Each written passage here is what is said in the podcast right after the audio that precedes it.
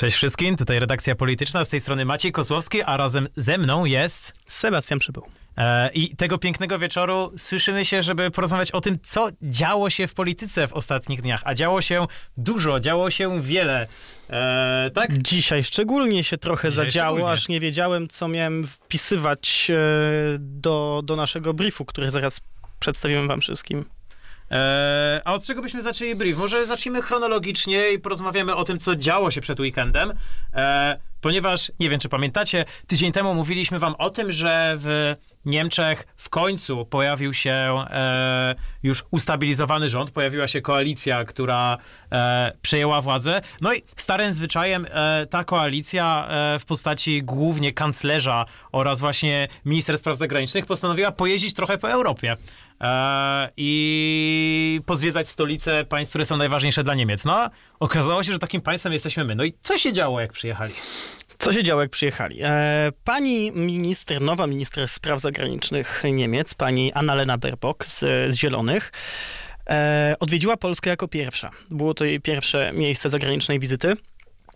Natomiast kanclerz Olaf Scholz przyjechał do Warszawy w niedzielę. Była to jego trzecia stolica. E, Pierwszą był Paryż, drugą była Bruksela, ale nie w znaczeniu Belgii, tylko w znaczeniu Unii Europejskiej i siedziby NATO. E, I generalnie obie wizyty były kurtuazyjne. E, Było to niejako nawiązanie do polityki zagranicznej Angeli Merkel, która też miała Polskę wysoko w swojej w swojej e, gradacji, dlatego że zawsze e, Polska była wysoko, jako jedno z pierwszych e, państw, które odwiedzała zaraz po wyborze e, na kadencję kolejną. I warto tutaj e, wspomnieć, że w dyplomacji oznacza to szacunek i dowód uznania e, wobec bilateralnych relacji.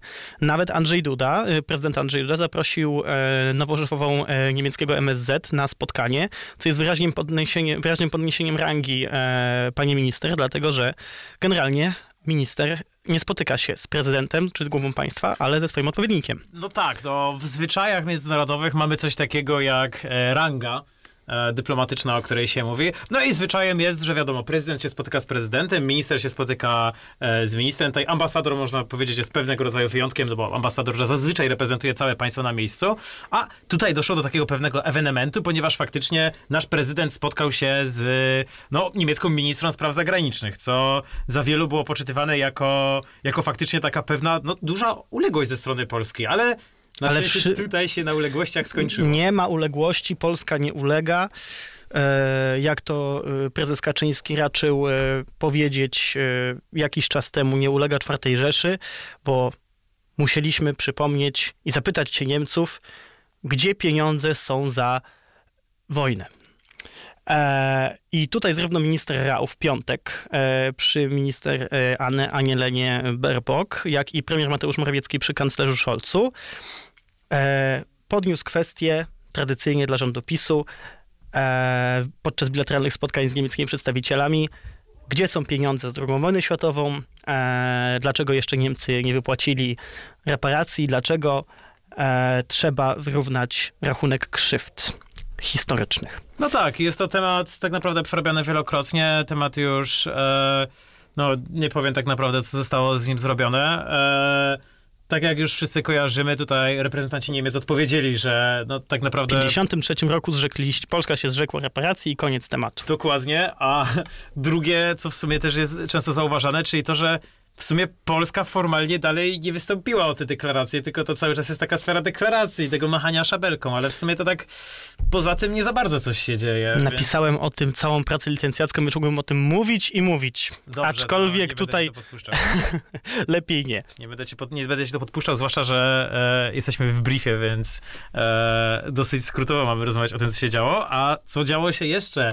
E, ciąg dalszy dział się, e, no, można powiedzieć, rewelacji dotyczących ministra Mejzy. No tutaj chyba możemy mówić o. Powiedziałem tydzień temu, że ciąg dalszy będzie miał miejsce tego serialu w sądzie.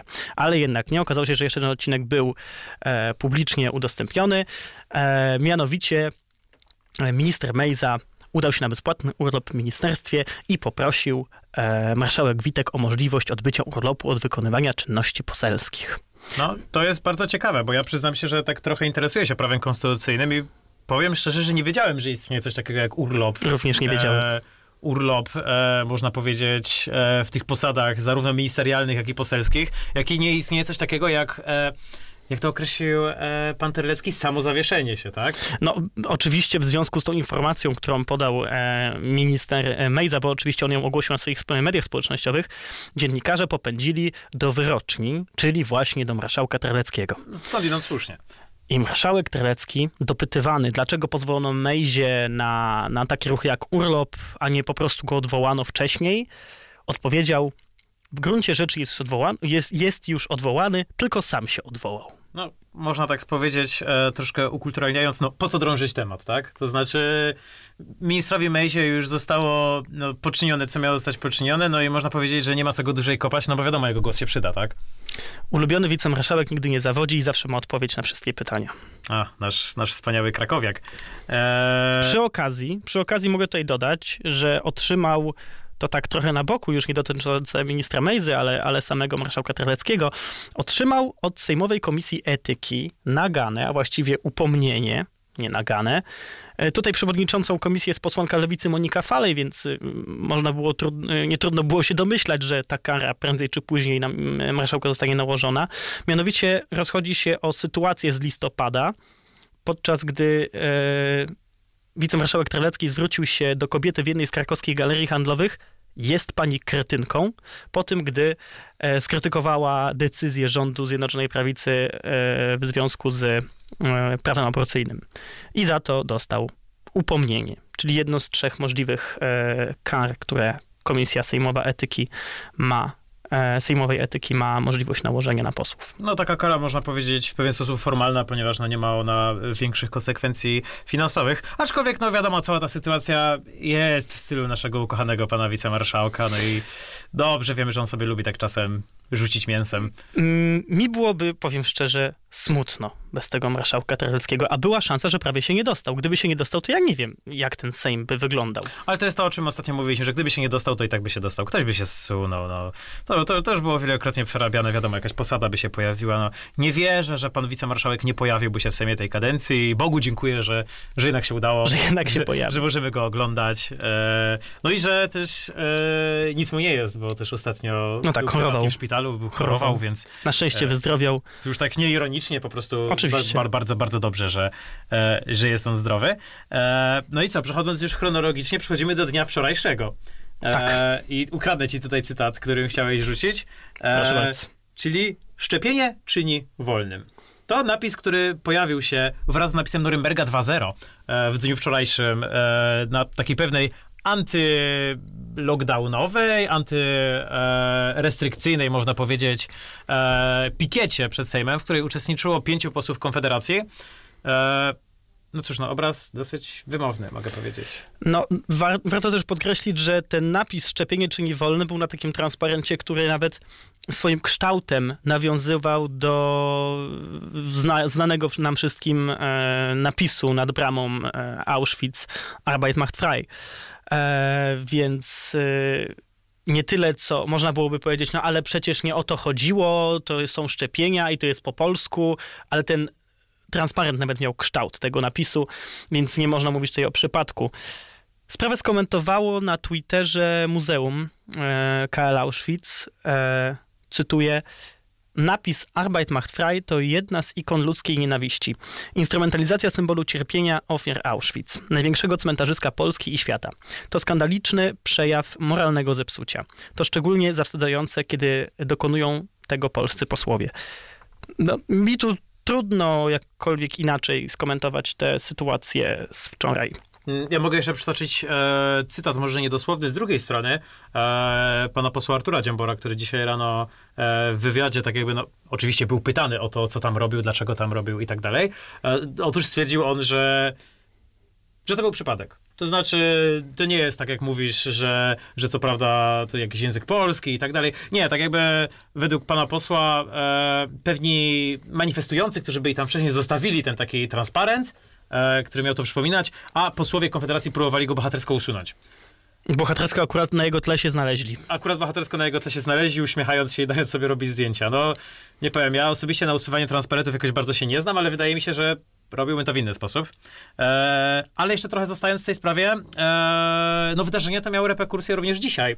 Na posiedzeniu Sejmu, na którym e, poseł Koalicji Obywatelskiej e, złożył wniosek o tym, żeby właśnie e, pięciu posłów Konfederacji wykluczyć z tego powodu z obrad, ponieważ właśnie Może powiedzmy w ogóle, jacy to byli posłowie, bo to byli dosyć tacy medialni, bo wiadomo, że Konfederacja ma 10 posłów, nie wszyscy, 11. 11, przepraszam, e, nie wszyscy są w 100% medialni, ale akurat Artur Dziambor, Robert Winnicki, Konrad Berkowicz, Janusz Korwin-Mikke i Grzegorz Braun są dosyć medialnymi postaciami e, tego e, koła To parlamentarnego. znaczy, ja przyznam się, że mm, jak akurat dzisiaj sobie czytałem też komentarz Rzeczypospolitej na ten temat i tam właśnie zostało nawiązane do tego, że to trochę pewien taki no może to nie brzmi adekwatnie do sytuacji, ale taki chichot losu, że w momencie, w którym posłowie partii, która jest nazywana dosyć szeroko faszystowską, pokazują się na no, takim tle, e, to dalej, dosyć ciekawe wydaje mi się to, że dalej to jest ta część wolnościowa, a nie ta część narodowa, którą bardziej się zazwyczaj posądza o te takie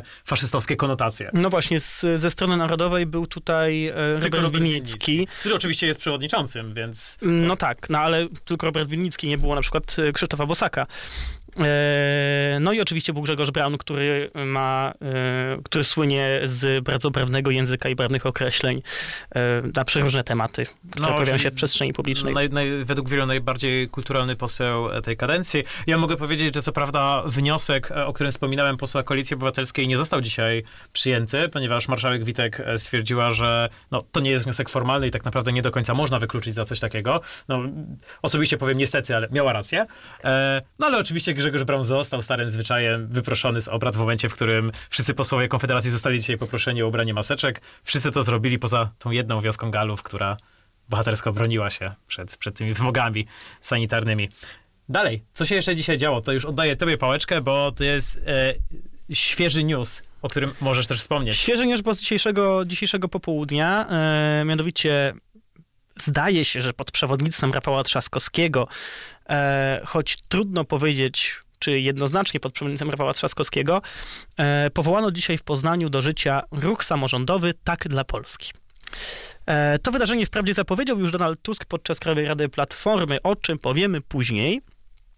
E, udział tutaj w tym, e, w tym przedsięwzięciu wzięli prezydenci największych miast Polski, tu między innymi Rafał Trzaskowski, Aleksandra Dulkiewicz, Jacek Sutryk, e, Jacek Jaśkowak, Hanna Zanowska, Tadeusz Troskolaski czy Jacek Karnowski.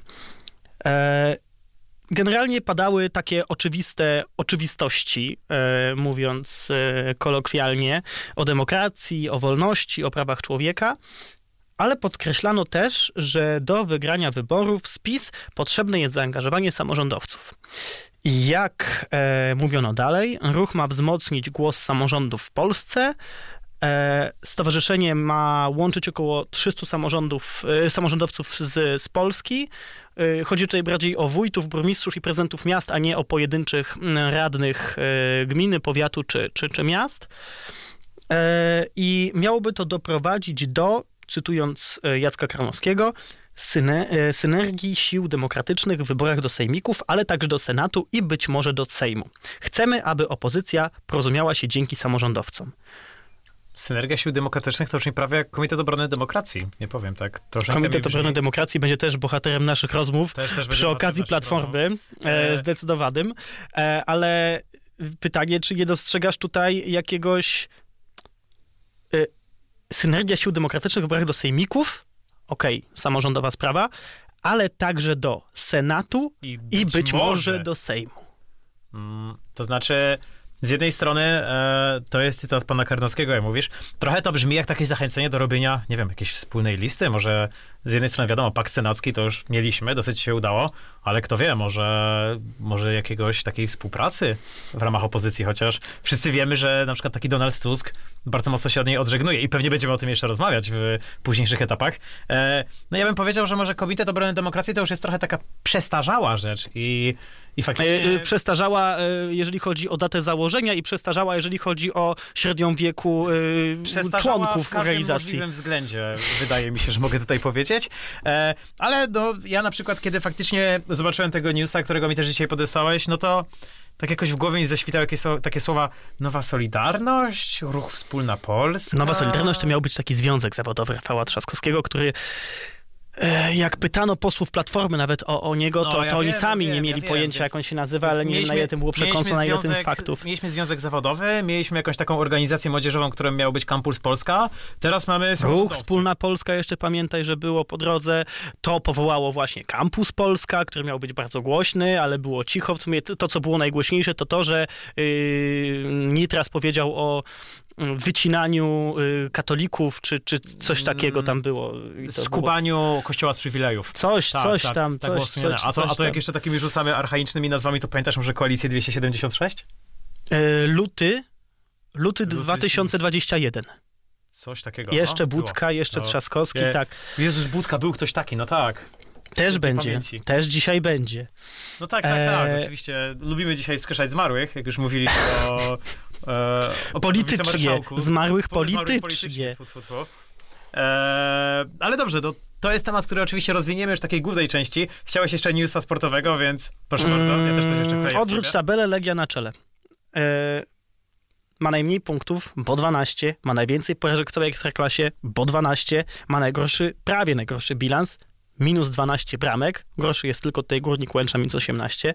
Także Legia lubi dwunastki w tej kolejce Ekstraklasy, e, no ale pamiętajmy, że jednak ma dwa zaległe mecze do rozegrania, no ale generalnie to jest masakra. No Eee, tak. Znaczy ja, ja osobiście się tak zupełnie nie znam na piłce, ale tak 12 bramek to minus 12. To brzmi trochę groźnie, nie powiem.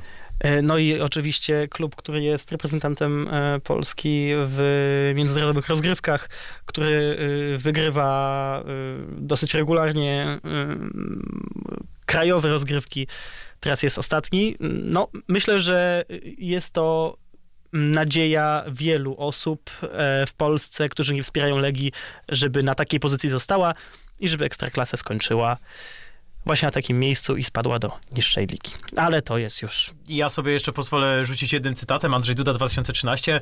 E, stan polskiej piłki e, brutalnie odwzorowuje stan polskiego państwa. Smutny uśmieszek. E, no tak. E, tak jak mówię, ja, ja tutaj nie za bardzo się znam, ale faktycznie kojarzę, że jest coś takiego jak Legia, kojarzę, że zazwyczaj jest w czołówce tabeli, kojarzę, że teraz nie jest w czołówce tabeli, można powiedzieć, że nie jest w ogóle za bardzo w tabeli, więc, więc to faktycznie jest pewien ewenement. E, Z głośniejszych wydarzeń sportowych, na których też się zupełnie nie znam, ale to można powiedzieć po znajomości, postaram się to już podać.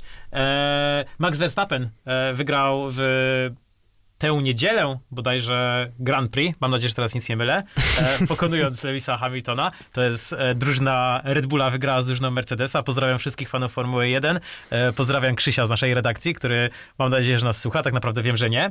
E, no i co? Kiedy przeszliśmy przez te wszystkie briefy, to powoli przechodzimy do e, głównej części. E, No tak, tak. Do takiego właśnie też nieco briefa, bo też informacja dosyć taka e, na czasie, ale jednak trochę szersza. E, Mianowicie Lex Czarnek. E, O co chodzi w ogóle? Może zacznijmy od tego, o co chodzi w nowych przepisach proponowanych przez Ministerstwo Edukacji Tak, e, i wielu, Nauki. wielu z nas słyszało tę nazwę, znaczy o w ogóle ministrze Czarnku to mam nadzieję każdy słyszał, e, ale faktycznie... Nazwisko budzące grozę. Wielu. Jak wśród kogo? E, przepraszam, panie, panie ministrze, proszę nie zamykać naszego radia. E, no tak, e, proszę zreferuj. Co Referuję. znajduje się w, w tej ustawie? A więc referuję. Generalnie chodzi o to, żeby zwiększyć uprawnienia wojewódzkich kuratorów oświaty. E, mianowanych przez ministerstwo, czyli rząd, czyli centrale, czyli generalnie centralizacja edukacji. Pozdrawiam panią kurator Nowak. No tak, Małopolska kurator oświaty. Też gwiazda. E, kuratorzy mogliby e, wezwać do siebie dyrektorów szkół, gdyby ta ustawa oczywiście weszła, e, którzy nie realizują zaleceń wydawanych przez ministerstwo, a jeśli dyrektor po reprymendzie dalej nie poddawałby się, nie przestrzegałby zaleceń, to kurator mógłby odwołać takiego dyrektora bez okresu wypowiedzenia. Dalej, kuratorzy mogliby też mieć większe prawo do wyborów dyrektorów placówek, konkursach, postępowaniu konkursowym. Dzisiaj duży wpływ ma na to generalnie samorząd, ponieważ to samorząd finansuje w dużej mierze szkoły. E, No i oczywiście kuratorzy mieliby większą kontrolę nad placówkami. E, Mogliby wydawać polecenia o niezwłocznym umożliwieniu wykonania kontroli nadzoru pedagogicznego, czego dzisiaj Nie mają. No i teraz clue programu. Jeszcze z takich ważnych rzeczy, które tam też się pojawiają, to jest między innymi to, że e, kuratorzy na przykład uzyskują e, prawo do tego, to znaczy pewną kompetencję, e, że wszelkie dodatkowe pozalekcyjne zajęcia, jakie są organizowane w każdej I szkole... to jest to klub programu właśnie, A, o którym chciałem powiedzieć. Coś to ukradnę w takim razie. Nie no, mówię, jak już mówiłeś, to dokończ. Pozwolę sobie dokończyć, że wszystkie e, dodatkowe takie pozalekcyjne aktywności, jakie mają być organizowane w szkole, najpierw, zanim zostaną zatwierdzone no i wykonane, muszą właśnie trafić przed oblicze najjaśniejszego kuratora, żeby on mógł no, zatwierdzić. To, to się tak ładnie nazywa kontrola prewencyjna, mogę powiedzieć. E, niektórzy nazywają to cenzurą, ja, ja nie będę tak robił. E, tak czy siak, no, według wielu, oczywiście jest to, według wielu, według pana ministra, jest to powstrzymanie podłej propagandy LGBT przed wkraczaniem do szkół. No tak, i to wyraził bardzo wyraźnie podczas porannej rozmowy u Roberta Mazurka 9 Cytat? grudnia. Cytat. Cytat. Pan wie, że cały ten zgiełk, oczywiście chodzi o wprowadzenie Lex Czarnek, i tutaj zaczyna w tym momencie patrzeć na kamerę, a nie na redaktora Mazurka. Muszę to sobie aż odpalić. Pan wie, że cały ten zgiełk, powiedzmy sobie szczerze, szanowni państwo, dotyczy wyłącznie tej całej edukacji seksualnej, na której fiksa, jakiegoś bzika mają ludzie z lewicy i lewactwa w Polsce. Tak jakby wychowanie do życia w rodzinie nie było wystarczające. Nie będzie zgody na demoralizację polskich dzieci w szkołach i tyle. I po to ten przepis. No i tu kurna upada, koniec teatru, wiadomo po co e, wprowadzane ma, wprowadzany ma być Lex Czarnek. No tak, e, to jest oczywiście główna motywacja e, pana, pana ministra i stojących za nim osób. E, nie powiem skąd. Tak czy siak dyrektorzy, jeszcze można powiedzieć eksperci oświatowi wskazują też no, takie inne reperkusje, które już nie będą w żaden sposób powiązane z ideologią, czyli takie, można powiedzieć, doraźne zajęcia, które mogą się w pewien sposób przydać w szkole i nie mówimy tutaj oczywiście o zajęciach wyrównawczych, e, ponieważ no je można zaplanować zazwyczaj. E, ja na przykład spotkałem się z przykładem, który przyznam się, że mnie tak dotknął dosyć, nie powiem uderzył, e, że faktycznie mamy taką sytuację, w której faktycznie dyrektor musi udać się do kuratora, żeby uzyskać tę zgodę i tak dalej, i tak dalej. To jest procedura, która będzie trwała przynajmniej miesiąc. E, Nawet sam o tym redaktor Czarnek, e, minister Czarnek mówił, że, że, te, że mm, kurator będzie miał miesiąc. Tak, miesiąc tak, tak. czasu, jak on to powiedział, na to, żeby, żeby, te, żeby te, te, te, te pozytywną opinię wydać. No tak, no to oczywiście nie ma złej woli, wiadomo, no, jest to pewna normalna prędkość administracyjna. E, no i jak wiadomo, w momencie, w którym mówimy o właśnie takich dodatkowych zajęciach e, z edukacji seksualnej e, lub pewnych zajęciach wyrównawczych, to miesiąc to jest coś, taki pewien margines, który można założyć, bo to można przewidzieć i tak dalej, i tak dalej, ale gorzej jest na przykład w przypadku takich doraźnych zajęć, które mają pomóc uczniom z, w poradzeniu sobie z pewnymi problemami. To znaczy, mamy na przykład odpukać sytuację, w której jeden uczeń robi coś sobie, doznaje dużej krzywdy, no i na innych uczniów to wpływa bezpośrednio. Ci uczniowie muszą sobie w jakiś sposób z tym poradzić. Nie z każdym uczniem to zostanie przegadane w, w domu. Więc można powiedzieć, że trochę rolą szkoły jest to, żeby tym uczniom A to wytłumaczyć i B zapewnić, że, no, że wszystko jest z nimi w porządku. Teraz nie będzie to możliwe. Dzięki panu ministrowi, dzięki Lex Czarnek. Znaczy, to jest właśnie to jest ten taki yy, już praktyczny wymiar tego przepisu, gdyby on został wprowadzony, e, tej rozszerzonej, e, rozszerzonej możliwości oddziaływania kuratorów na edukację e, i na szkoły. Mogli moim zdaniem by chociaż trochę poudawać, powiedzieć, że ich zdaniem scentralizowanie usprawni funkcjonowanie szkół i tak dalej, i tak dalej. Nie, ministra Czarnek po prostu y, kurtyna opada i mówi, że po to ten przepis. Nie będzie zgodna na demoralizację polskich dzieci w polskich szkołach. Koniec. No, Polskich właśnie, narodowych. mogliby o- chociaż to jakoś... Ale skoro mówimy o udawaniu, bo to jest też coś, e, w czym się tutaj zastanawiam. Mamy ministra Czanka, mamy walkę, wojnę o uniwersytety i o szkoły w jego wykonaniu i tak dalej, i tak dalej. I właśnie twoim zdaniem tutaj chodzi o to, żeby gonić króliczka, czy żeby złapać króliczka? Znaczy, PiSowi zawsze chyba chodzi o to, żeby gonić króliczka. Tak jest z tematem reparacji, który już dzisiaj po, po, poruszaliśmy. Tak jest z rozliczaniem e, rządów Platformy już od sześciu lat. No właśnie.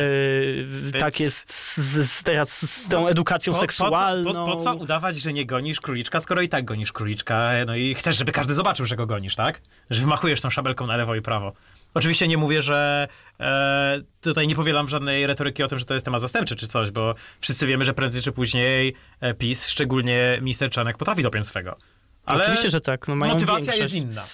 No ale tutaj mm, pojawia się sukces opozycji w tym wszystkim, tym całym Właśnie, właśnie, bo czarnej. ewenement. No bo o to chodzi. Opozycja Dlatego w ogóle Dlatego o tym mówimy. Dlatego o tym mówimy, no bo wczoraj połączone Komisje Edukacji i Obrony Narodowej na wniosek posła Koalicji Obywatelskiej Czesława Mroczka przegłosowały zawieszenie prac nad nowelizacją ustawy Lex Czarnek.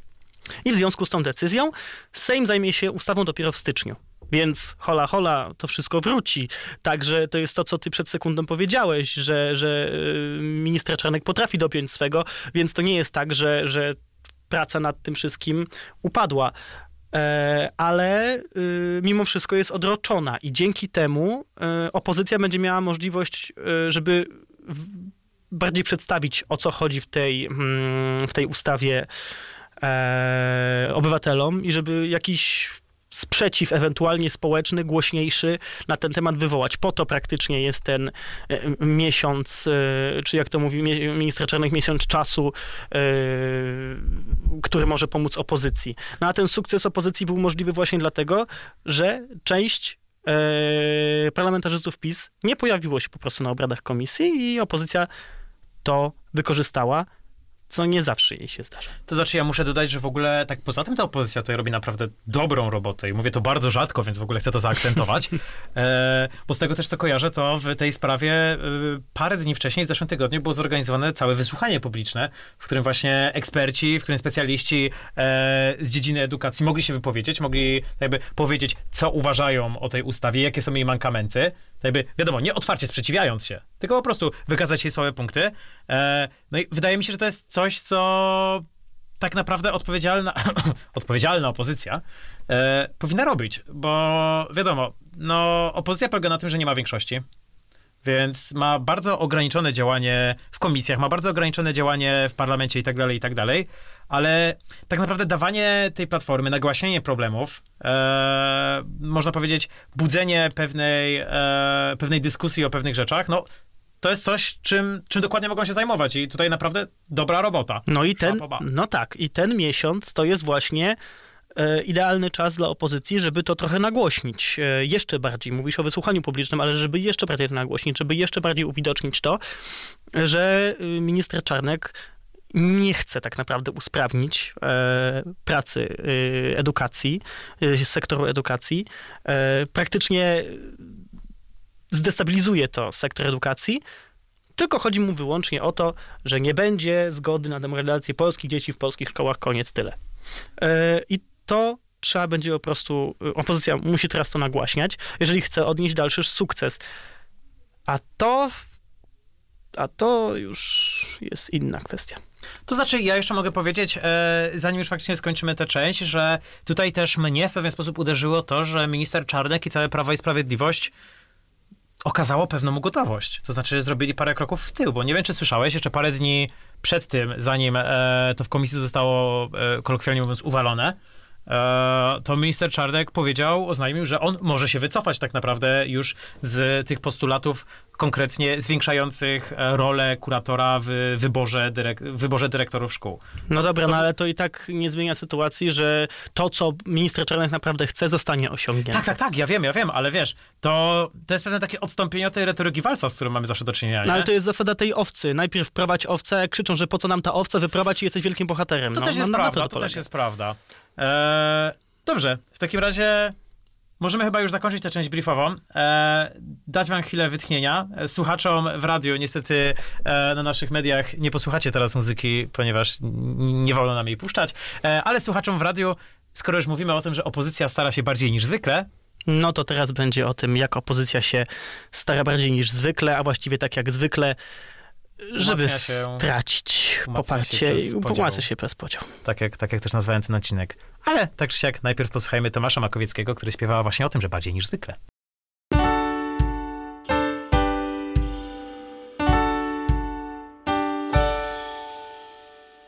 Drodzy towarzysze, drogie towarzyszki, imba na lewicy. Towarzysze, towarzyszki, nastał moment, w którym PPS jest partią lewicowej nadziei dla życia politycznego kraju. Wyciągnęliśmy liczne, przyciągnęliśmy liczne osoby, które chcą w ramach partii realizować lewicową politykę. Wśród nich są towarzyszka Senyszyn i towarzysz Rozenek. socjalistycznymi pozdrowieniami Wojciech Konieczny, przewodniczący PPS. To ja sobie pozwolę już od razu ukraść cytat z towarzysza Rozenka, bo wydaje mi się, że można tutaj zestawić, Proszę bardzo. jako taki pewien kontrast. Towarzysz Rozenek, 2015. Jestem jednak przekonany, że jest w Polsce miejsce dla partii liberalnej światopoglądowo i gospodarczo, ala wczesny Korwin-Mikke. W nawiasie nie chodzi o przeszłość Korwina z ZSMP. E, ja się odwołuję do propozycji Korwina dotyczącą podatku liniowego, upraszczania procedur, ograniczeniu biurokracji. Państwa skandynawskie mogą sobie pozwolić na socjal, bo pracowały na to całe pokolenia. Norwegia ma ropę i gaz, a my węgiel, do którego dopłacamy. Najpierw musimy rozruszyć gospodarkę, a to da się zrobić tylko obniżaniem podatków. Przepraszam, że się to ukradłem, ale no, Spokojnie. Polska Partia Socjalistyczna as it finest. No to jest świetne, świe, świetne, świetne pozyskanie świetnego towarzysza przez Polską Partię Socjalistyczną, pana Rozenka, który w wywiadzie dla Wyborczej z 10 marca 2015 roku rzekł właśnie te słowa, które mi, e, jak to pięknie powiedziałeś, e, ukradłeś. E, chociaż ja się z tobą podzieliłem, to jest po prostu nasz kolektywny, wspólny, to jest nasze kolektywne, wspólne dobro. Patrz, już jesteśmy bardziej lewicowi niż PPS. No, z tym Rozenkiem na czele na pewno. Niesamowite. Tak czy siak, o co chodzi? Bo wielu tutaj może zdziwić, czemu gadamy o Polskiej Partii Socjalistycznej, którą nawet jeżeli kojarzycie, to kojarzycie ją, powiedzmy głośno, z peryferii polskiej polityki. No albo z dwudziestolecia międzywojennego i lekcji historii. Albo z lekcji historii, chociaż to paradoksalnie to jest troszeczkę inny PPS niż wtedy. E, chociaż... No, no ale jest. Ale jest, ale nazwa podobna. Oni, na, oni nawiązują zresztą, że oni są tym samym PPS-em, tak samo jak PSL nawiązuje, że jest tym samym PSL-em, co ten przed drugą wojną światową. No ale PSL ma zapewnioną prawie ciągłość, można powiedzieć. No tam był jeszcze wyzwolenie i w No tak, ogóle. tak, tam się dzielili, ten, to Lewica też się dzieliła, o tym właśnie mówimy. O co chodzi?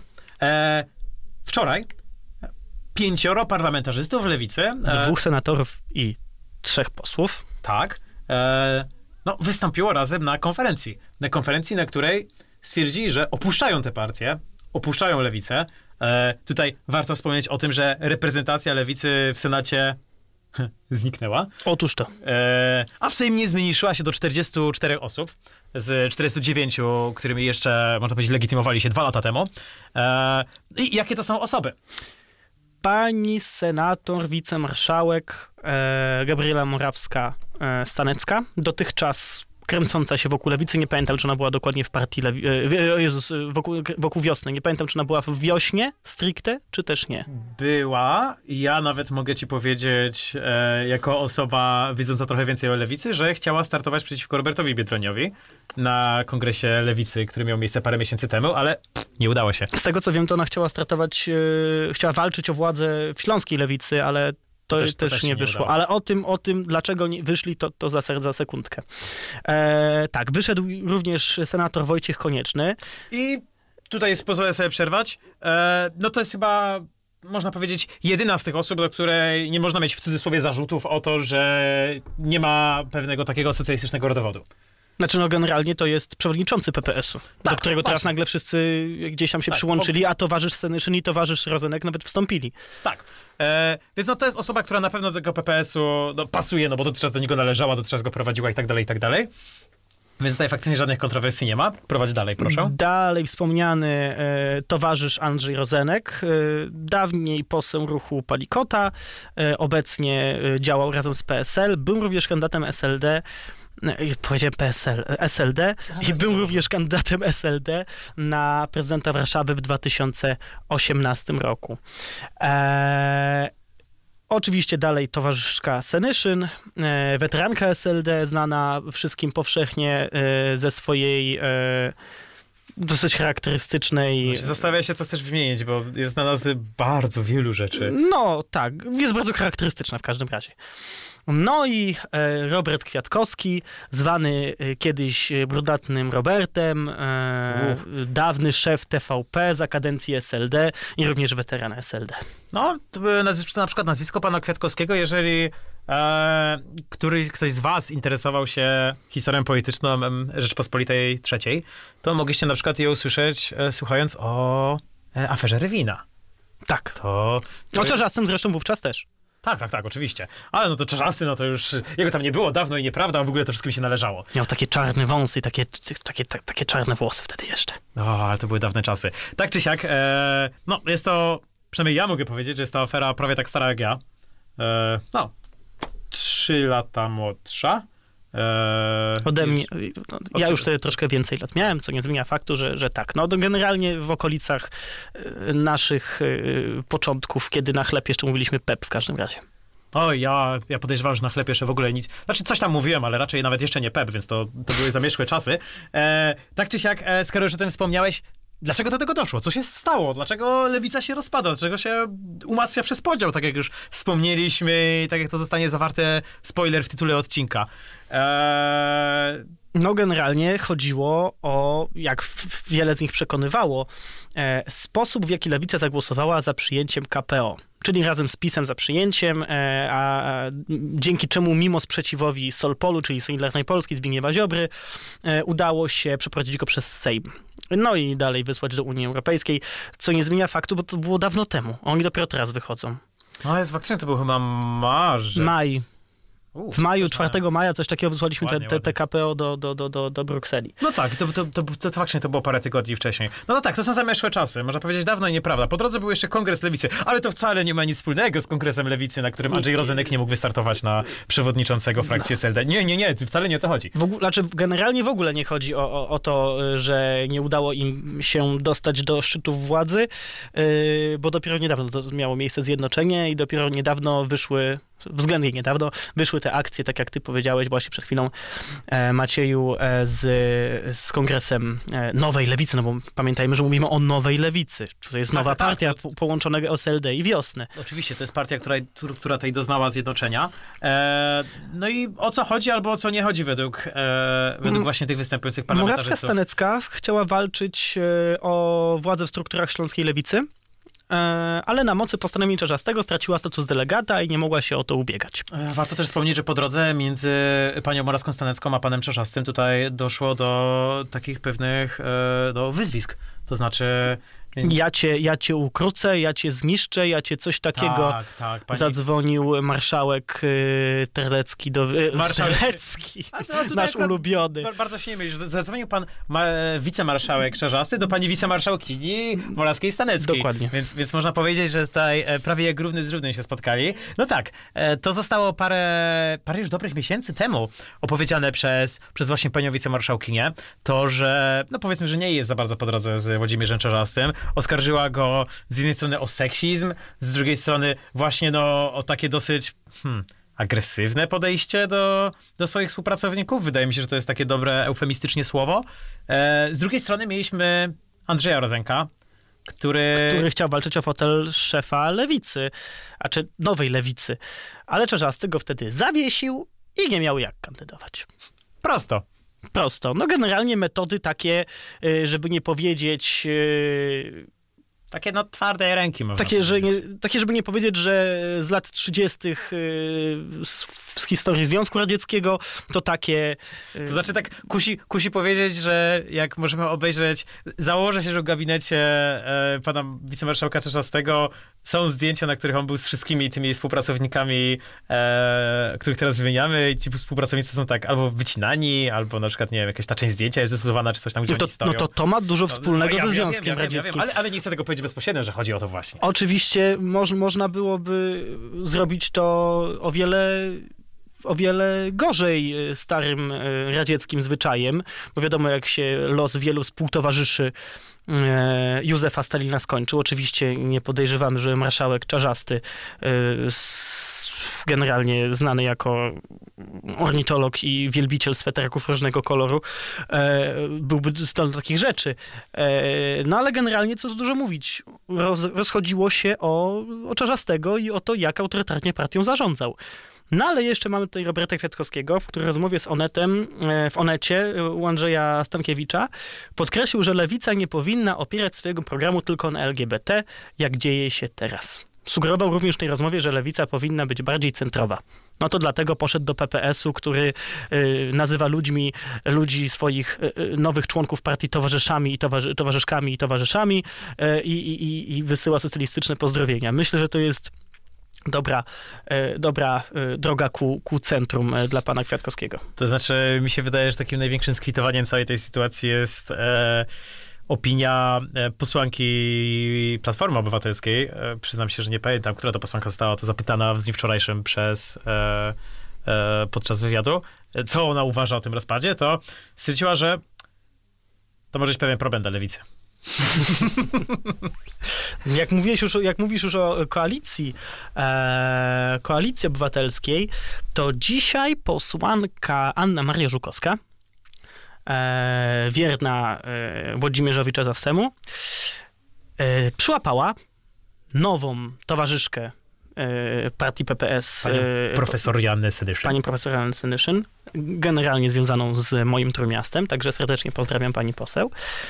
E, znalazła, znaczy przyłapała panią, panią poseł Senyszyn, jak dziś w Sejmie trzymała w rękach instrukcję do głosowania Koalicji Obywatelskiej, według której przedstawicielka nowego koła Polskiej Partii Socjalistycznej głosowała. Mm, mi się wydaje, że to było tak jak z tymi transparentami wczoraj na tej manifestacji. To znaczy, ona przyszła, one tam były, ona chciała je usunąć, ale zdjęcie zostało już zrobione. Tak, Może tak, tak tak, tak, być. tak na pewno było. Może tak być w sumie. Ja bym się nie zdziwił, przecież mogła, y, siedząc na łapach y, y, lewicy, mogła po prostu y, usiąść, patrzy, o, na moim fotelu jakaś kartka. podniosła i zaczęła czytać. Na, pewno, na pewno obok posłanki Senyszyn leżała kartka do głosowania Koalicji Obywatelskiej i akurat sobie ją poczytała, bo chciała wiedzieć, co akurat na jej fotelu leżało. Może tak było, no. To, to, to, to, były tajne dane e, Platformy Obywatelskiej, które tutaj wyciekły. Tak, tak na pewno było.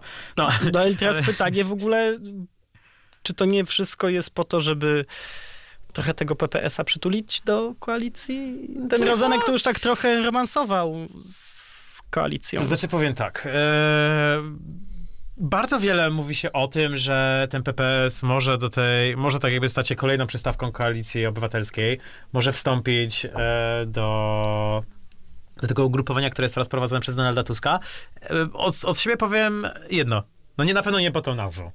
No na pewno nie znaczy, tą nazwą. Chcia, chciałbym zobaczyć Koalicja Obywatelska, dwukropek Platforma Obywatelska, Nowoczesna, Zieloni, i tam Inicjatywa Polska, Polska Partia Socjalistyczna. To znaczy, jeżeli to by się stało w wyborach w 2023 roku lub, e, nie daj Boże, w wyborach wcześniejszych, no to to by było niesamowite. Ale faktycznie ściągnięcie ich do Inicjatywy Polskiej e, pani posłanki Nowackiej, no tak, no wiadomo, że to się stanie, no bądźmy szczerzy. Ja nie wyobrażam sobie innej przyszłości tej Polskiej Partii Socjalistycznej. To znaczy, wyobrażam sobie jeszcze scenariusz, w którym ona faktycznie sobie tam jest po tej lewej stronie.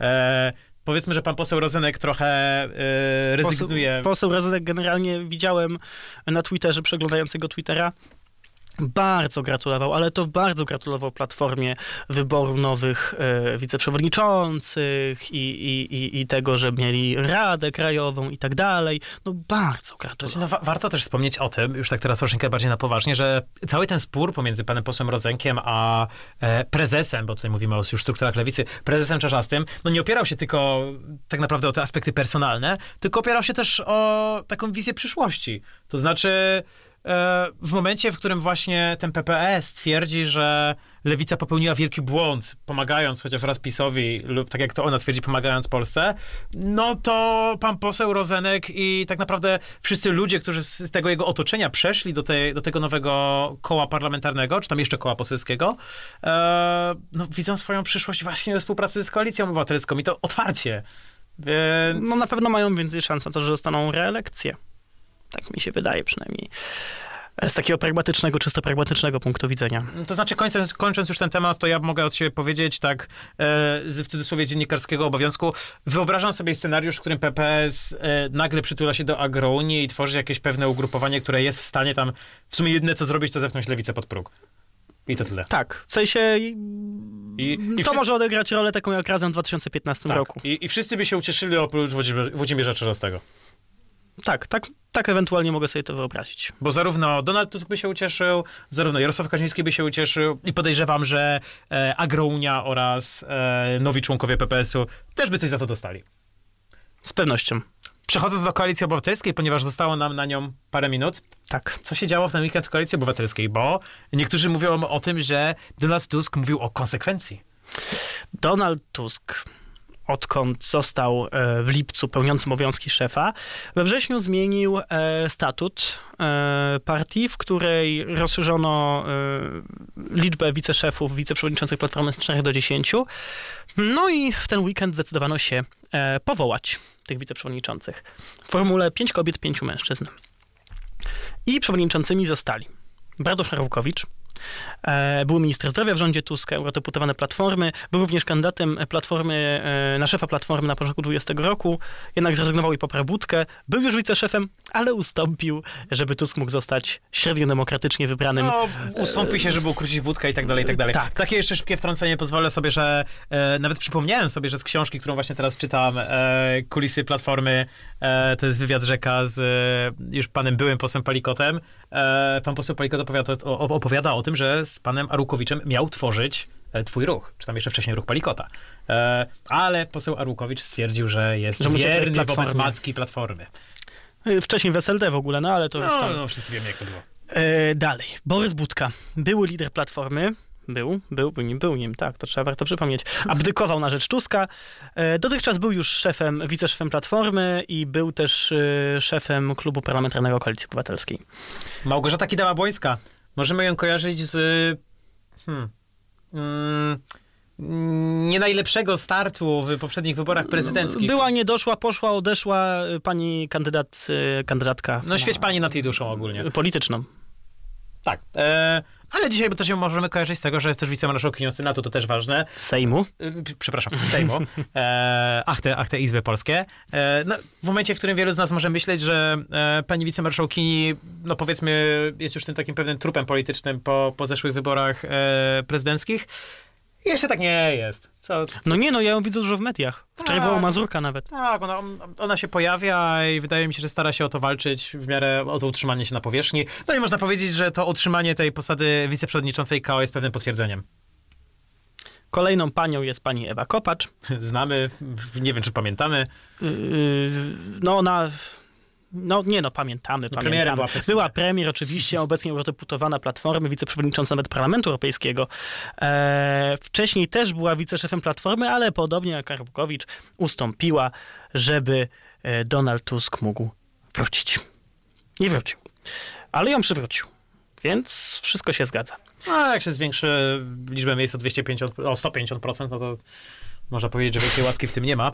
E, pani Izabela Leszczyna, to jest postać, którą możemy kojarzyć bardzo, bardzo średnio. Ona, e, z tego co już mówiliśmy, kreuje się i według wielu jest ekspertką ekonomiczną e, Platformy Obywatelskiej. obecną. Polonistka z wykształcenia. jest polonistką z wykształcenia. Możemy ją kojarzyć z tego, e, ja na przykład tę postać poznałem e, w wyborach parlamentarnych roku 2019, w których reprezentowała Platformę Obywatelską, czy wtedy całą Koalicję Obywatelską e, w debacie. W debacie. Mhm. E, to, to, W jednej z debat. to, tak, tak, tak, ale to była ta główna debata, ona była e, chyba w telewizji polskiej. Tak, Już nie pamiętam. to była chyba ta debata w telewizji polskiej, w której Jacek Sasim wyrecytował e, dopłaty do hektara z pamięci. Ale wielki człowiek. No, może, może na konkursy recytatorskie się zapisać. E, dalej, pani Dorota Niedziela, w ogóle szerzej mało znana. Posłanka od 2011 roku, e, była nawet wiceministrem środowiska w rządzie Ewy Kopacz. M, Krótkim rządzie, ale, ale była. No, więc można powiedzieć, że są dwa scenariusze, albo zyskał jakiś wielki awans, albo trzeba było kogoś dokoptować, żeby był spełniony parytet. Na pewno nie to drugie. No to możemy domniemać, że również tym drugim scenariuszem, o którym właśnie przed chwilą powiedziałeś, była również pani Marzena Okładrynowicz. To jest dopiero- to jest dopiero dzika Przepraszam. karta. E, No posłanką jest od 2007 roku. Mm, Dotychczas specjalizowała się w polityce społecznej, polityce rodzinnej i polityce senioralnej. Była nawet przewodniczącą Świętokrzyskiej Platformy, no ale również nie jest szerzej znana. Mm, dalej, Tomasz Siemioniak. Jego już możemy znać, to już jest jednak trochę taka... Był wicepremier, szef MON, dotychczasowy wiceszef, nic się nie zmieniło w tej Tak, kwestii. to, to, to jest czołowa postać tutaj bez zaskoczeń. E, Cezary Tomczyk. E, jego oznaczyłeś jako najmłodszego e, wiceprzewodniczącego. Z tego, co mi wiadomo, tak jest. Tak, e, z tego, znaczy nie kojarzę nowszych pań, ale, ale z tych takich dotychczasowych osób, które kojarzymy, to faktycznie e, jest on bardzo młody. E, nawet wydaje mi się, że on się pojawił tak głośniej dopiero w poprzedniej kadencji e, Sejmu. No, możemy go kojarzyć z tego, że był przewodniczącym klubu parlamentarnego. Ale został zwolniony, żeby Budka mógł zostać szefem po tym, jak ustąpił Tuskowi. Tak, e, tak. Tak. Po, tak, po, po, po, po tym, jak doszło do przywrócenia. Przepraszam, te roszady w lipcu dalej, dalej mnie gubią, bo tam doszło naprawdę wielkiego przesunięcia. Warto E, powiedzieć, że jest stronnikiem Trzaskowskiego. no i... Nawet był chyba szefem jego kampanii. Tak, on tam się pojawiał. Tak Mhm. czy siak bardzo często pojawiali się razem na konferencjach. No i e, o Wilku mowa. Rafał Trzaskowski. Rafał Trzaskowski został wiceprzewodniczącym e, Platformy Obywatelskiej. No, wszyscy wiemy, kto to jest. E, Już nawet dzisiaj o nim mówiliśmy raz w odcinku. Wielkich zaskoczeń nie ma. To znaczy, ja powiem od siebie, że nie jestem kompletnie zaskoczony, spodziewałem się tego, ale dalej pozostaje pewien niesmak. Tak jak mówię, to, że ten parytet jest po to, żeby był, Dokładnie. e, bo doszło do, do koptowania e, paru pań, żeby to się No i to generalnie tyle nowego w platformie, bo reszta jest generalnie starą pipiewką. E, coś, co mi na przykład jeszcze siadło z tego weekendu i jeszcze mamy momencie, kto pozwolę sobie wspomnieć, czyli strategia wyborcza, o której e, mówił Donald Tusk. Znaczy może nie tyle wyborcza, co e, strategia programowa. To znaczy to, że w przyszłym roku e, Donald Tusk e, ogłosił, że będą miały miejsce kongresy. tak, E, siedem kongresów siedem, w każdym innych województwach. E, plan na jutro to będzie się nazywało. Plan na jutro. Tak. Na, na jutro to znaczy na następny rok tak naprawdę. To ma być panel dyskusyjny z ekspertami, przedstawicielami e, ze wszystkich partii opozycyjnych, No tak, rzekomo. chodzi o to, żeby partia, która ma 21 lat, mogła w końcu ukuć jakiś program. Mniej więcej tak, Bo, bo na przykład partia, która ma rok Szymona Hołowni już to zrobiła, no więc trzeba ją chociaż dogonić. gospodarczo. E, tak, ale e, ważna konstatacja, która z tego wynika, e, to jest coś, co e, zauważyło paru dziennikarzy, że to oznacza, że Donald Tusk nie szykuje się do wcześniejszych wyborów. Nie. Nie, ale szykuje się do kontroli wyborów razem z Komitetem Obrony Demokracji. Tak, właśnie, powstaje kod. E, Powstaje e, Znaczy, system komputerowy umożliwiający przedstawiać wyniki wyborów z dokładnością co do jednego głosu, gdyby PiS chciał sfałszować wybory. Tak, to, to ma być system... E, trochę kusi mnie porównać tutaj, przepraszam, ale no trochę sytuacja tego wymaga. System, który e, był, funkcjonował w zeszłym roku na Białorusi na przykład. E, system obywatelskiej kontroli, czyli tego, żeby obywatele mogli sami rejestrować na, tak jakby w internecie, na kogo głosują, no i dzięki temu e, te wyniki można powiedzieć, takie deklaracje miały być porównywane z tym, co faktycznie znajduje się w urnach. E, tutaj jeszcze nie wiemy, czy to będzie działało na podobnej zasadzie. Mam nadzieję, że będzie to na pewno zrobione lepiej niż system wyborczy z roku 2014. Znaczy, szczerze powiedziawszy, ja dosyć sceptycznie do tego podchodzę, biorąc pod uwagę działalność kodu, jaki kod jest.